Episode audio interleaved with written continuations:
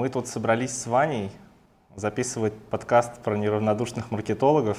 Неравнодушные маркетологи — это мы. Да, и разные около маркетологические и не только темы. Смотрим, что из этого получится. Это наш новый опыт. Мы его проживаем. Бля, какая скука. Смородина — это подкаст неравнодушных маркетологов. Ведут его Ваня и Рома. И Роме, и Ване очень сейчас сыкотно. Я читал когда-то в студенческие годы прикольную книжку Ларри Кинга. Она называется «Как разговаривать когда угодно, с кем Да, угодно». да, была такая книга, да. Все начиналось с истории, что он начинал свою деятельность как радиоведущий, и его сразу поставили комментировать какой-то бейсбольный матч в Бруклине. Ну и первое, что он сказал, это то, что он очень сильно волнуется, это ему помогло преодолеть первое волнение. И, в принципе, это штука, которая работает по факту, потому что мне уже сейчас легче, не знаю, как тебе. Да, работает еще очень хорошо честность, открытость и просто говорить о том, что ты чувствуешь. И спадает барьер и какой-то страх перед чем-то новым. Поэтому давай делать. На самом деле начинать про страхи довольно странно, потому что нам нужно представиться и рассказать вообще, кто мы и с чего это вдруг мы начали делать этот подкаст. Меня зовут Роман, я маркетолог, и это не лечится. Вот как ты придумал, да? Занимаюсь digital ом в Синергетике, но это не точно. Меня зовут Иван. Я тоже работаю в сфере маркетинга, маркетологом, стратегом, исследователем. Поработал в разных компаниях. Мегафон, Билайн, стартапы, рекламные агентства. Но это сейчас звучит как какая-то жесткая продажа.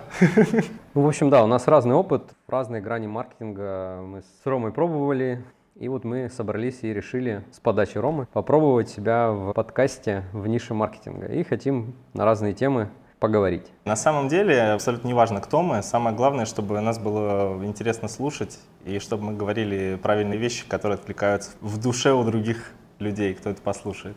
Надо еще дать такой небольшой шатаут команде, которая делает Random Coffee. Большое им спасибо за то, что они сводят разных людей, которые делают прикольные штуки вместе. Если бы не Random Coffee, если бы не карантин, Да, если бы не это все. Мы очень сильно благодарны ребятам из Random Coffee, которые строят такой вот нетворк случайным образом. Мы оставим ссылку в описании на ребят. Мы можем себе это позволить, поэтому пробуйте, это классная тема.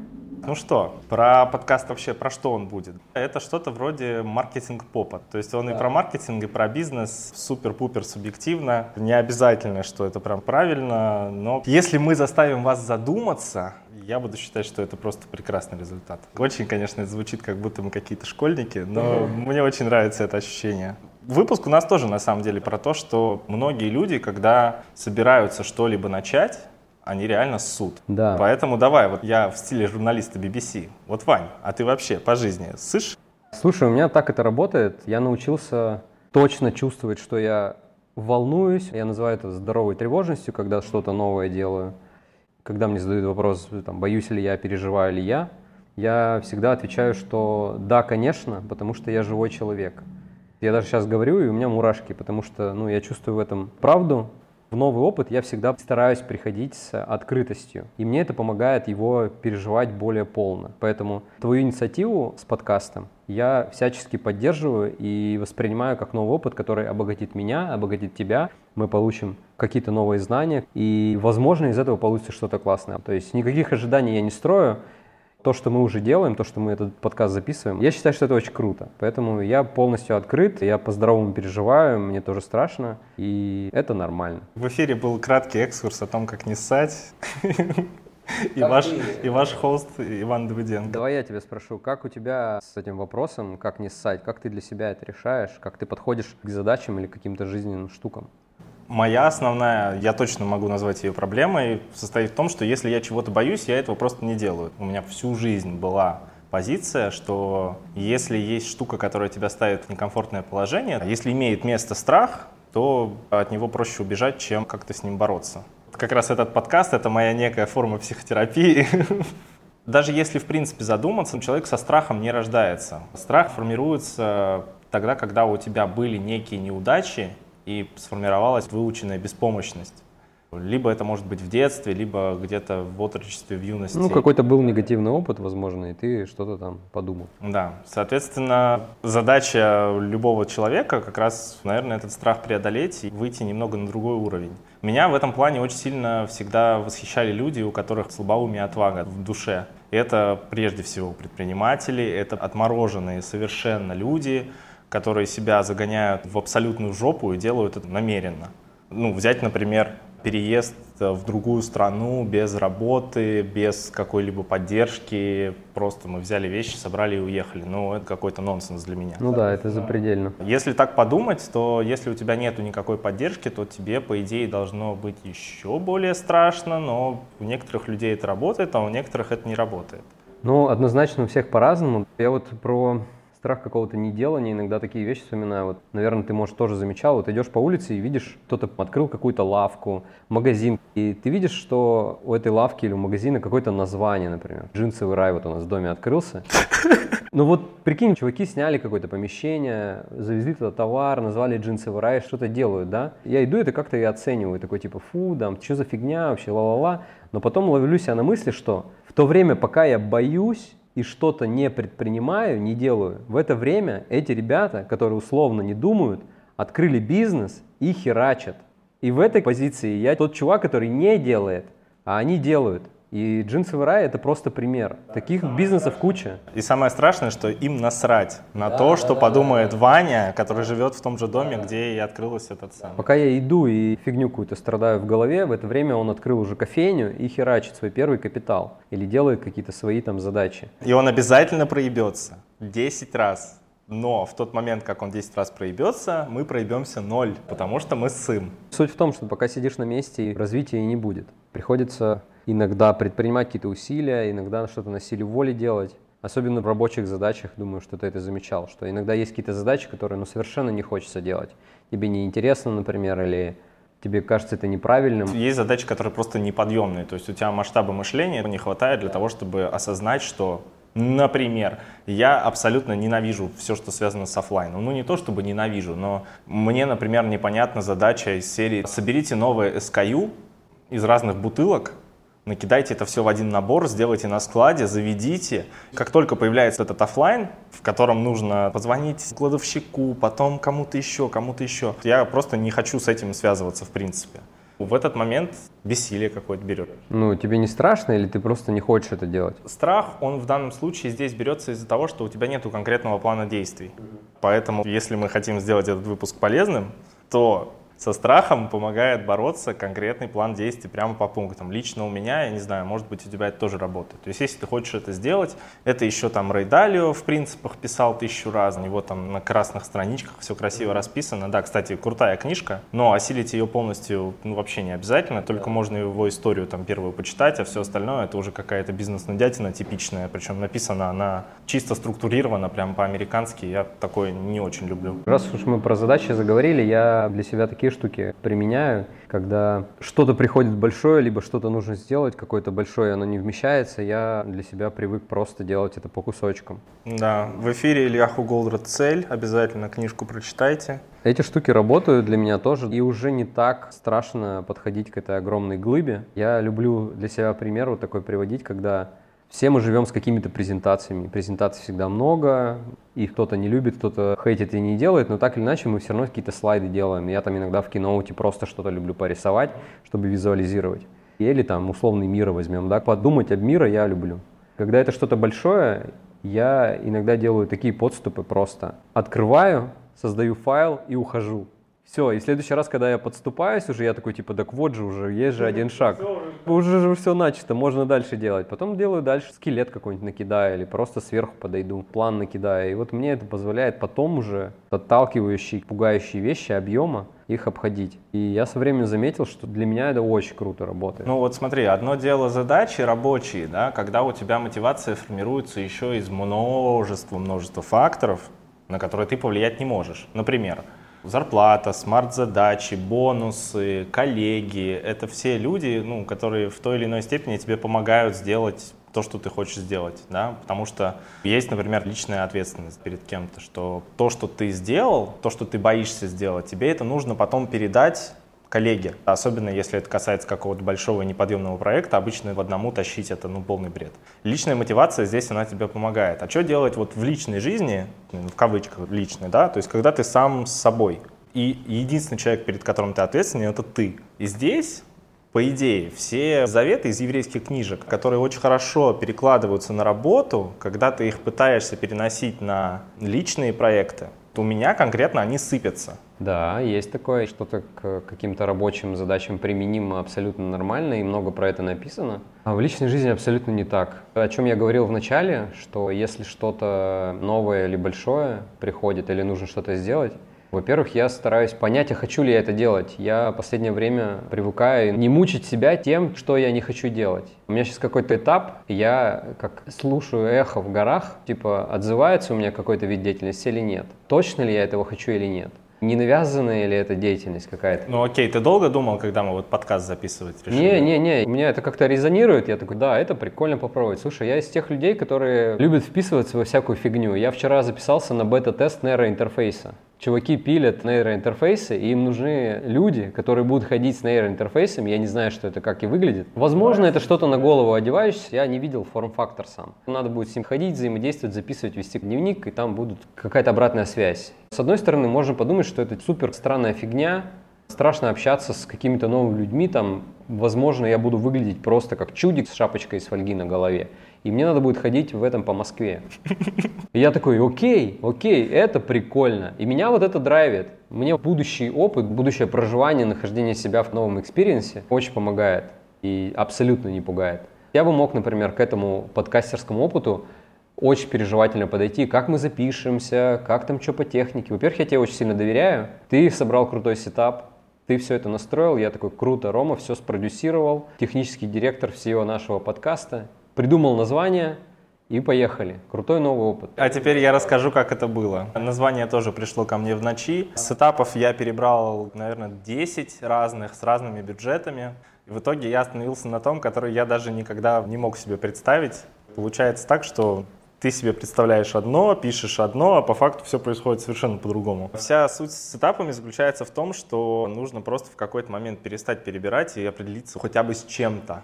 Это штука про MVP, про что-то, чтобы это хотя бы как-то заработало. То есть это, в принципе, может заработать, даже если бы мы сели бы с тобой на диктофон iPhone это все дело записали. Но хочется с чего-то начать чуть более хорошего. Может быть, получится, а может быть и нет. Возвращаясь к истории с обратной связью, я вот за это очень сильно зацепился. Если ты что-то делаешь, человеку, в принципе, любому, очень важно понимать, как о нем подумают другие. Мы на это уже обратили внимание не раз, и ты говорил, что тебе, например, абсолютно не смущает, будешь ли ты ходить в шапке из фольги или там в нейроинтерфейсе по Москве и так далее и тому подобное. У нас, в принципе, да, я сейчас хочу накинуть немножечко на российскую бизнес-культуру, которая нас формирует. Очень не принято давать обратную связь о том, как работает человек, как он себя ведет на работе. Я только в русских компаниях работал, у меня не было опыта какого-то международного с ревью и вот с этим всем. И я вот если задуматься, понимаю, что эта штука очень полезная, когда тебе дают не то чтобы обратную связь, тебе просто рассказывают, как тебя воспринимают другие. И вот эти сессии, в которых там, вот Ваня, вот что сделал Ваня, давайте посмотрим, дадим Ване со стороны вот этот пресловутый фидбэк. Это очень хорошая штука, которая помогает тебе вот с этим страхом бороться. Потому что из вот этого страха, в самом широком смысле этого слова, есть синдром самозванца, который ни у кого никогда не заканчивается.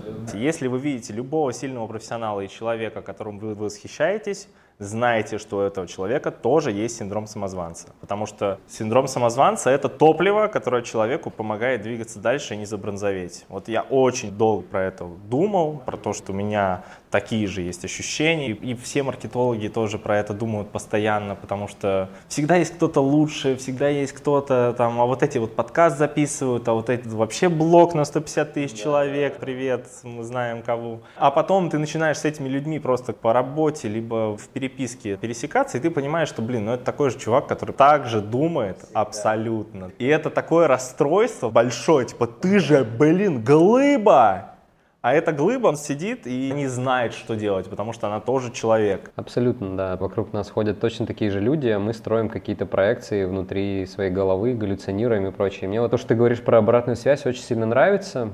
Я в последнее время очень много работаю с разработкой цифровых продуктов, и вот эти циклы обратной связи в принципе заложены в ДНК любого цифрового продукта, здорового цифрового продукта я имею в виду. А что имеется в виду под обратной связью здесь? Имеется в виду вот эти пресловутые циклы обратной связи, когда продуктологи и разработчики продуктов не живут в каком-то мире своих галлюцинаций и представлений о том, как пользователи видят продукт, что они хотят, а идут и спрашивают что-то пользователей, что они думают, как они живут, в каком контексте они потребляют, какие у них задачи. Customer Development и Jobs to be done и прочие вещи — это про это. И цикл обратной связи, который ты говоришь, что в российской бизнес-культуре не приняты, да, в общей массе они не приняты, я их на своем опыте, к сожалению, не во всех компаниях, в которых работал, получал, но я много наслышан о пресловутых one-to-one, встречах, когда люди общаются один на один, и дается вот как раз фидбэк, и человек понимает, в какой системе координат он э, работает. Или различные обратные связи квартальные, типа 360. Когда тебе команда дает обратную связь, это очень сильно тебя стабилизирует. И вот у меня был такой опыт в одном из агентств рекламных, где я работал. Это очень кайфово, ты понимаешь, от чего отталкиваться тебе, куда идти, как тебя воспринимают, как они тебя чувствуют. Ну, не мудак ли ты вообще? Потому что некоторые пишут, что ты там вот эту хуйню профокапил. Или здесь ты холодно себя чувствуешь, и это дает повод задуматься – а как тебя люди-то воспринимают? Оказывается, что я, например, не эмоциональный. Я один раз, смешно было, после книги «Магия утра» меня так вштырило. И там есть одна глава про обратную связь. Грубо говоря, идите к друзьям или близким людям, которым вы сами доверяете, и спросите, что они про вас думают вообще. Вот это про то, что ты говоришь, обратную связь. Возьмите обратную связь. И я пошел, написал людям, там, семье, друзьям, ла-ла-ла. И получилось какой-то конверсии, какое-то количество писем. И они у меня до сих пор в избранном лежат, запинены в почте. Я иногда их читаю чтобы иметь себе представление, как меня видят другими глазами люди. И это очень прикольно. Это возвращает просто как бы в реальность. И вот эти вот обратные связи и все такое, это позволяет очень расти. А вот в контексте борьбы со страхом эта штука просто будет помогать тебе понять, в момент, когда ты сильно закопался, например, у меня отличительная просто особенность, я большой любитель. Ну и, в принципе, наверное, любой думающий человек, он так или иначе внутрь направляет свои мысли, это нормально. Особенно маркетологи, потому что без этого, в принципе, мне кажется, маркетинг невозможен. Суть-то в чем?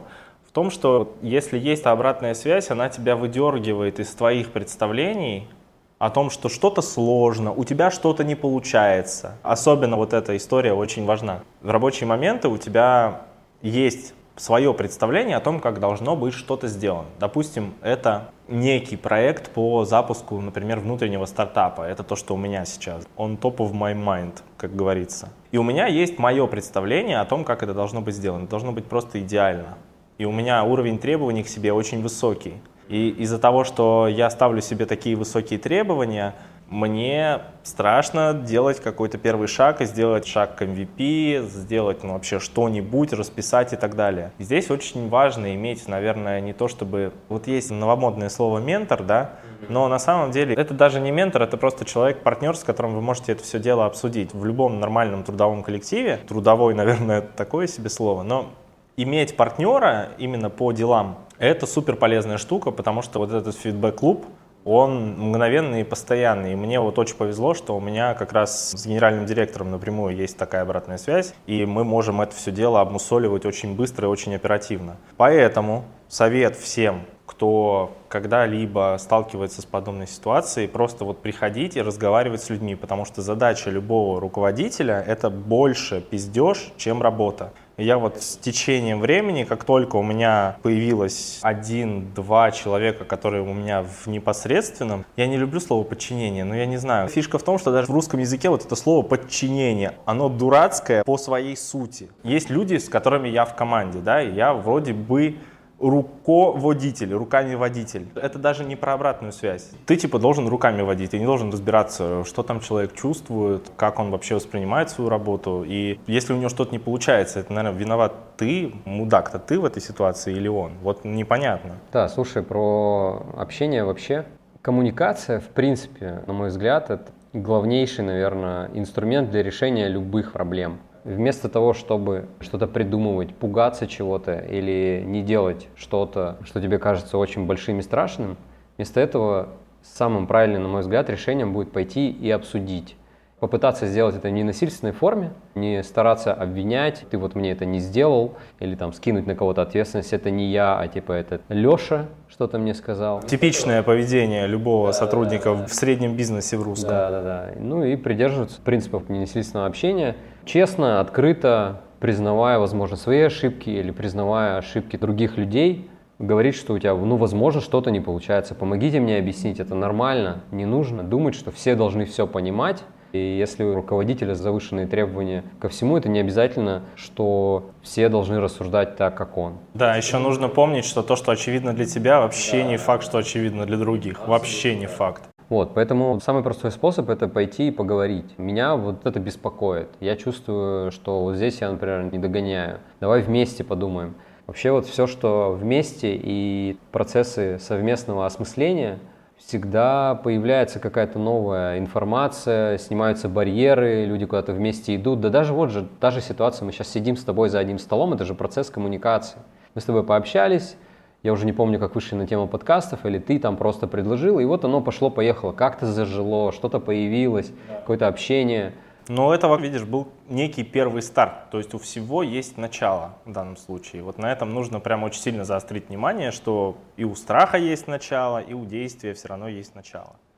Вот эта история с «главное начать» — это реально правда и с точки зрения «иди и делай», и с точки зрения «нужен только первый шаг», и это по-разному интерпретировали постоянно, но у меня реакция на вот эту историю, что «ну блин, ну какой первый шаг? У меня вот этого нет, вот этого нет, вот этого, у меня и не концепция не додумана, и вот это не готово вообще, все».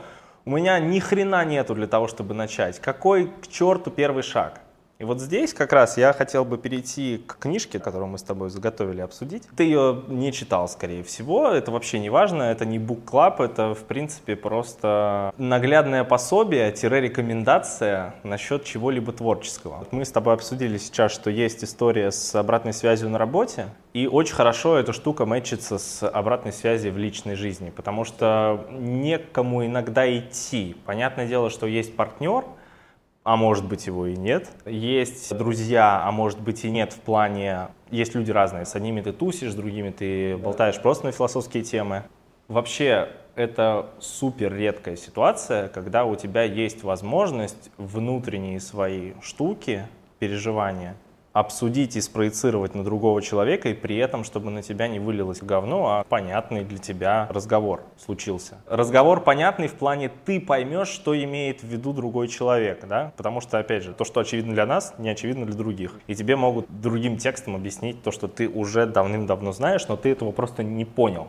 Потому что у тебя мозг по-другому устроен, ну черт его знает. И здесь в чем прикол? В том, что за каждым творческим успехом, даже ну, бизнес это, наверное, тоже творчество. Есть вот этот фидбэк-клуб от человека, с которым ты это делаешь ментально. А что, если этого человека нет? Вот книжка как раз Стивена Пресфилда называется «На The War of Art», я сейчас понтану, что она не переведена на русский язык. Да, не зря ему финиш. Мне прям помогает сто процентов. Спасибо английскому языку и тому, что я его изучал, просто за то, что я прочитал эту книжку. Я ее нашел по рекомендации CGP Грея. Это тоже подкастер, очень известный, идейный вдохновитель мой по жизни. И он что говорит? Он сказал, что для него эта книжка стала стартом вообще к чему-то творческому. Он сам всю жизнь был преподавателем физики в школе, потом в какой-то момент понял, что ему нужно делать ютубные ролики, explanations, то есть объяснялки, как работает, не знаю, там, система выборов в Америке. Довольно прикольные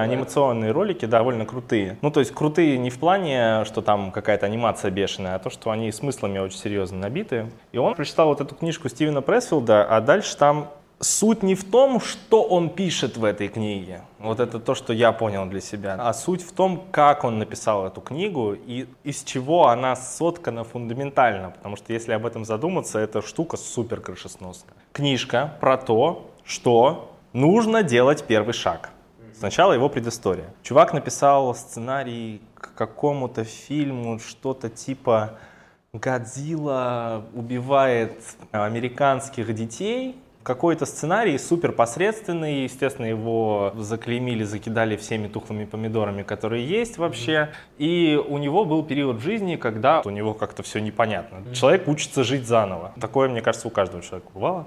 И тут что получается, что он начал писать эту книгу, никогда до этого книги не писав в принципе. И он об этом пишет в самом начале.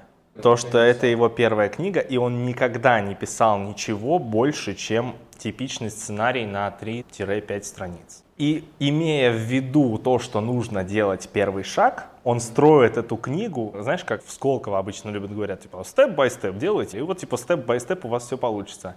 И она делится на главы, в которых он просто пишет. А вот это первая глава, в которой я пишу первую главу. Точка. Ну, на сегодня я закончил, поэтому, в принципе, ну, для разгоночки неплохо.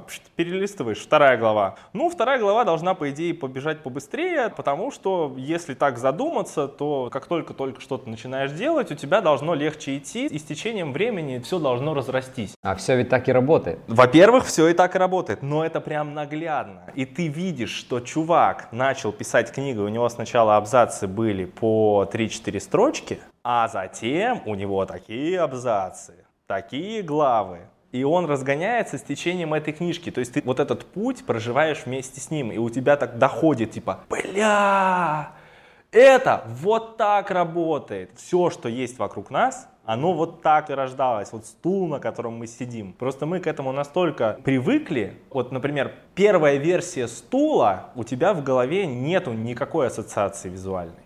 А она наверняка была хуевая, потому что это тоже какая-то первая голова для кого-то. Дальше это все перетекает в некие принципы, которые отличают профессионала от обычного человека. И написано она с довольно большим выебоном. Самое важное, что из этого нужно подчеркнуть, это как раз то, что первый шаг прям видишь. И поэтому получается так, что тебе легче живется, в принципе, с этой мыслью, что первые шаги — это так происходит.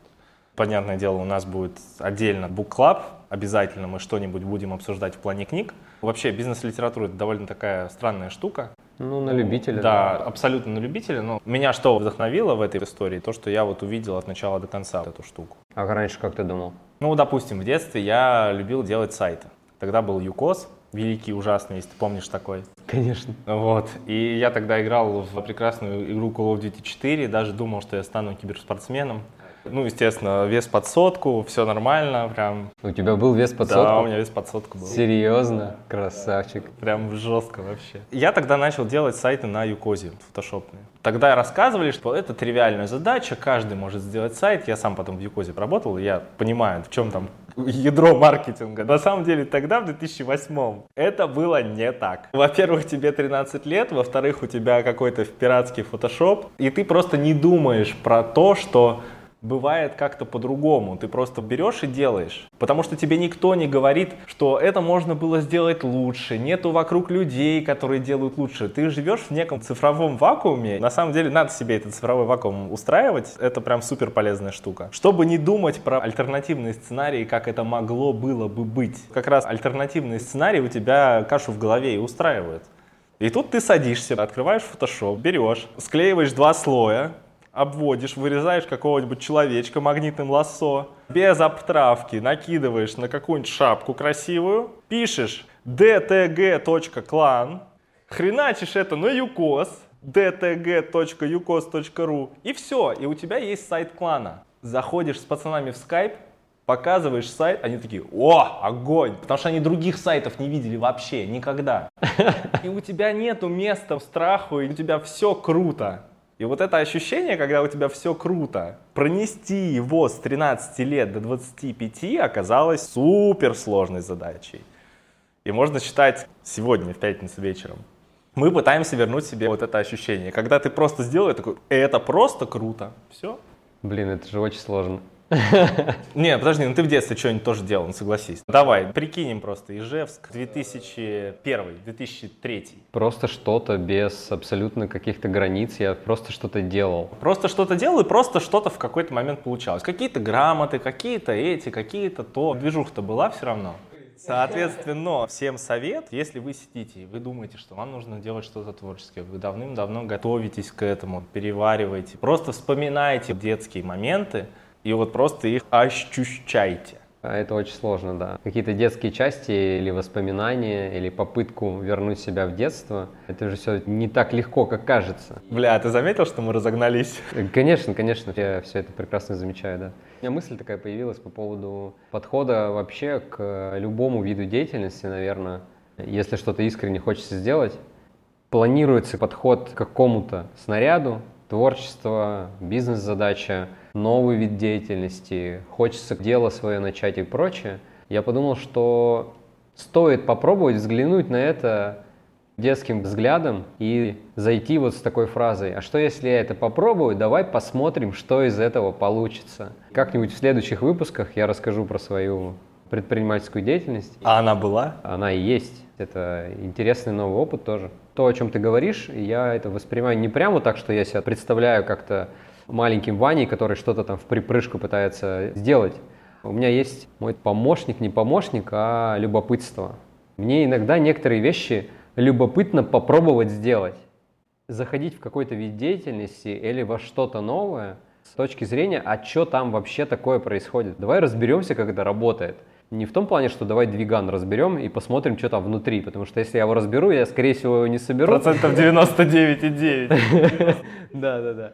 Кажется, что это тоже про более легкий такой, возможно, детский взгляд, потому что если вспомнить, как мы в детстве все делали, мы просто шли ну, и пробовали, делали. Я помню, что вот мы в детстве прыгали с мостов зимой в снежные сугробы, абсолютно не отдавая себе отчета, если там в сугробах какие-нибудь палки острые или какая-то такая хуйня, которая могла нас убить.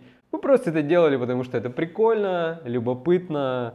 А чё, давай попрыгаем. Я как-то слышал цитату, что мужчина — это выживший мальчик.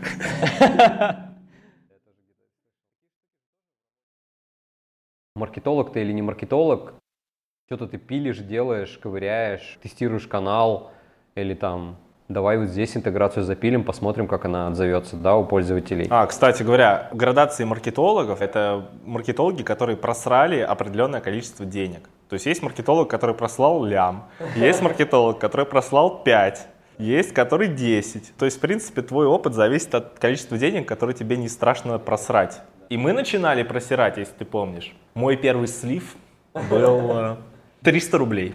Ром, все же так и начинается с каких-то с копеечек. Я недавно слушал подкаст с директором по маркетингу сейчас Озона, с Олегом Долошком, и он рассказывал, что когда он в Delivery Club работал, на него был супер факап какой-то. У него все хорошо получалось, как-то перло, перло, перло, и он в какой-то момент решил купить фудтраки. Ему показалось, что прикольно купить фудтраки, покрасить их в зеленые цвета и вот на эти все фестивали их гонять. И идея вроде здравая, но он в нее впрыгнул, не просчитав экономику, типа, ну все получается, как бы, и поехали. Это тоже получится. И, короче, это не получилось. они, они купили какую-то хуевую гору фудтраков, и я так подозреваю, что они сейчас на балансе компании, и никто не знает, что с ними делать. Да, но видишь, у отсутствия страха есть две градации. С одной стороны, ну что, человек обосрался. Ну, на 70 миллионов он обосрался. И что? Ну, зато в следующий раз не обосрется в рамках другой уже компании. Если так задуматься, если тебе что-то страшно делать, то было бы неплохо подумать, а что будет, если не получится. Ну вот, допустим, да, давай вернемся вот к историю с этими траками. Что будет, если не получится? Так ты и не узнаешь ведь, когда не получится. Я люблю вот фразу такую, у меня есть она в моей копилке. Она мне, кстати, тоже помогает двигаться в каких-то сложных моментах. Пока не попробуешь, не узнаешь. Для меня это очень сильно работает. У меня было четыре генеральных директора за все время. Они все говорили эту фразу. е Все. Мои пацаны. Не попробуешь, не узнаешь, да? А может выстрелит, а может получится. Так ничего плохого потом не произошло фундаментально. Есть куча траков на балансе компании, но Блин, есть вещи, которые приносят деньги, а есть вещи, которые деньги сосут. И любой нормальный руководитель это понимает. Я еще где-то такую фразу слышал, не помню от кого, но с кем-то когда-то работал, и клиент, не клиент, кто-то кинул фразу, был какой-то, может, факап или какая-то сложность, и чувак сказал такую фразу, ну никто же не умер, все нормально. Очень херово, если кто-то пострадает физически. Это вот верх, и это самое плохое, что может случиться. Все остальное вообще не важно, все остальное поправимо. Единственная ценность, которую можно потерять, это человеческая жизнь. Все остальное херня. Или в каком-то интервью я тоже слышал с каким-то бизнесменом, ну, короче, бизнес был похерен, какие-то совершены колоссальные ошибки, и чувак сидел типа в жесткой депрессухе и абсолютно не знал ничего сделать. К нему подошел его то ли партнер, то ли друг, похлопал по плечу и сказал, ну что, пошли дальше? И он в тот момент понял, а действительно можно идти дальше спокойно. Да, потеряли, но бизнесы падают, пропадают, компании рушатся, но жизнь продолжается. Глобально жизнь продолжается. Никто не умер. Давайте строить новый мир, давайте делать новые какие-то классные штуки. Опыт получили? Получили. Погнали дальше. Ну просто в таком контексте это не принято думать, потому что есть история с побеждаторством. Быть победителем по жизни стало внезапно в какой-то момент модно, и мы с тобой жертвы так или иначе этого представления. Ты, наверное, в меньшей степени уже, потому что, во-первых, у тебя нет Инстаграма, Е, я победил Инстаграм. Ты победил Инстаграм, да, но это уже заготовочка на следующие выпуски. Да, и получается, что есть чувак, у которого со стороны все гораздо лучше, постоянно на тебя это давит мысль. Что с этим делать, тоже непонятно. Это, наверное, отдельная тема для разговора. Но если реально никто не умер, а скорее всего вы будете заниматься вещами, при которых никто, дай бог, не умрет. В маркетинге кажется, что никто не умирает. Ну да, если вы не кокаиновый наркоман и не работаете 26 час, то, в принципе, с вами все будет нормально. Есть в маркетинге одна штука, которая очень важная, и всегда нужно ее держать в голове, что мы все пытаемся поменять поведение человека. Мы все влияем на его жизнь. Все, что мы видим каждый день, мы тоже генерим эту информацию, мы создаем контент, мы показываем какие-то сообщения, и мы тем самым человеку хотим послать идею о том, что то, какой он вчера, он теперь должен быть другой. Ты вчера не покупал, например, наш продукт. Сегодня мы хотим, чтобы ты это сделал. Мы хотим, чтобы у тебя жизнь стала другая. Мы такие говорим, давай поменяем тебе все, что у тебя было. У тебя сейчас дома так, с нами у тебя будет по-другому. У маркетинга есть эта штука про изменение реальности. Я вот лично всегда это держу в голове. Это фундаментальная вообще штука в маркетинге, что он влияет, и мы все хотим поменять поведение людей. Особенно это видно вот на спортивных брендах. А на спортивных ты имеешь в виду Nike, которые относятся к каждому как к атлету? Как к атлету. Как к атлету, да. Ну вот это мощно, это же про изменение поведения, что типа все спортсмены в самом деле. Это все глубоко, широко и серьезно. Недавно читал про маркетинг, про последнюю книгу Сета Година. Это кто, Сет Годин? Сет Годин, ну, наверное, это самый популярный маркетолог в мире, который написал э, «Фиолетовая корова». Он в России, я бы не сказал, что супер популярный, но он как Игорь Ман, только глобальный. Глоба... А, ну тогда понятно, почему я его не перевариваю, да. Он э, не совсем фундаментальный, фундаментальный такой. Но он тоже, да, отправьте вашим контрагентам M&M's вместе с посылкой, они будут себя чувствовать лучше, нет? Ну вот я нашел эту фразу, которую про маркетинг. В последней его книге была такая мысль о том, что маркетинг — это про помочь клиенту измениться, знать, кому и как нужно измениться и помочь совершить это изменение. Все, что мы делаем с командами продуктов или сами, может быть, делаем, мы всегда это делаем для кого-то. А я подумал, что, знаешь, есть маркетинговая акция, по-моему, то ли у 1xbet. Это тоже, наверное, да, про изменения? Я пытаюсь проанализировать, насколько они глубоко копают, либо они просто работают на зависимостях. Конечно. Скорее всего, они не думают про позитивные изменения человека, они скорее думают про аддикции человеческие. Слушай, ну развернуть коммуникацию там с позитива вообще очень легко, потому что есть люди, которые получают заряд позитивных эмоций. Есть много разных способов получить торчалки, да, так называемые. То есть то, что тебе дает всплеск очень сильный. Ставки на спорт — это огромный всплеск. Если у тебя эта ставка сработала, и ты исполнил что-то такое, и у тебя прям получилось. Там Барселона 6-1 проиграла, например, или сколько там, 6-2. Вот все поставили, типа, да, Барселона выиграет, а ты такой, нет, она нам 6 мячей пропустит. И вот то, что у тебя это сыграло, наверняка у кого-то в мире это сыграло. Представляешь, какой он счастливый ходит. И то же самое касается и маркетинга алкашки, и маркетинга всего того, что воспринимается как-то с негативной стороны. Dark market весь? Ну да, весь dark market, например. Ну, я не беру в счет наркотики, понятное дело, да. Самое главное, что на эти вещи можно посмотреть с разной стороны. С одной стороны, у тебя бутылочка водки твоя 0,5, это твоя либо последняя надежда вообще в жизни, и тогда алкоголь это прям плохо, сто процентов. Бренд водки «Последняя надежда». Да, да. Так, когда запуск? Сразу после подкаста. Сразу после подкаста. Да, а у кого-то та же самая водка – это какой-то атрибут счастья, радости, потому что вы сидите, отмечаете рождение сына, и вы выпиваете вообще раз в год. То же самое касается этих ставок на спорт. Я это все к тому, что история про маркетинг – это позитивное изменение, нужно еще и искать везде. То есть это настолько многогранная штука, что тут без бутылки водки не разберешься. Слушай, я про хочу тему заявленную для себя как-то резюмировать, что страхи, страхи, да?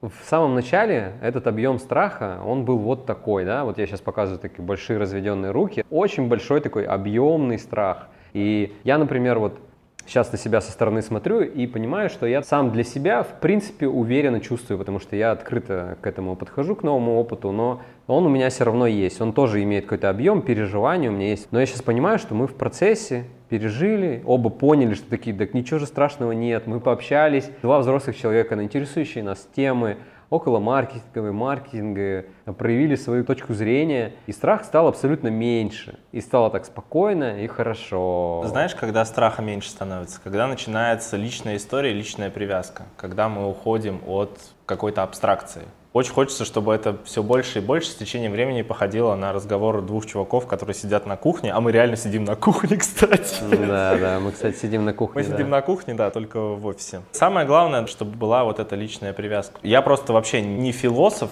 вот совсем. Я, конечно, люблю там загнаться, но вот такие истории, которые не про меня, это все прекрасно, интересно и замечательно, но на вот этой почве ты себя чувствуешь супер неуверенно, и опять возвращается это ощущение, что ты несешь какую-то полную чушь, потому что с тобой можно поспорить. С тобой нельзя поспорить, когда ты рассказываешь личную историю, которую ты лично прожил. Да? А когда ты говоришь некую абстракцию, да, опять же, если коротко говорить, мысль, которую мы обсудили, что есть вокруг вещи, на которые можно посмотреть с разных сторон. Алкашка — это и плюсы, и минусы. И вот с этим можно поспорить. Потому что в какой-то момент можно сказать производителю алкоголя, что, братан, ты говно делаешь, ты как вообще спишь по ночам, ты грузишь водку, грузишь коньяк просто тоннами, и у тебя народ спивается вообще благодаря тебе. Алкоголь это плохо. Да, алкоголь это плохо. Ну, то же самое там табачка и все остальное. Ну, это что-то мы в сторону ушли, но давайте так, вот резюме мы сначала ссали, а сейчас мы ссым меньше. И вот в следующий раз мы будем записывать, мы тоже будем ссать, но уже меньше. Так и победим, короче. Давайте ссать вместе меньше. Будет здорово, если вы нам напишите какие-то отзывы, обратную связь. Мы запостим это во всех своих возможных фейсбуках и телеграммах. Отзывы пишите там, где их можно писать. Ой, мы пока еще не решили, куда это все будет выложено, честно, потому что я еще в этом не разбирался. Ха-ха, новый челлендж собрать теперь этот подкаст еще. А все, уже первый шаг сделан. Все, да, все. Да. Первая глава, мы ее так вот написали. Может, вторая будет лучше, а может хуже, хрен его знает. Это круто, короче, я вообще за, давай продолжать. Да, писать можно Ване, писать можно мне в фейсбучике. Вы, скорее всего, это через фейсбучик и узнаете, потому что, ну, через что еще можно это узнать. Рекламу мы никакой пока давать не собираемся. Но рекламу мы обязательно будем продавать. И будем ее пропивать. Обязательно. Так что все, рекламная интеграция у нас будет запланирована наверняка на следующий выпуск. Я постараюсь найти рекламодателя нам. Уже расписано. Все распишем, да, и все сделаем. До скорых встреч. Всем пока.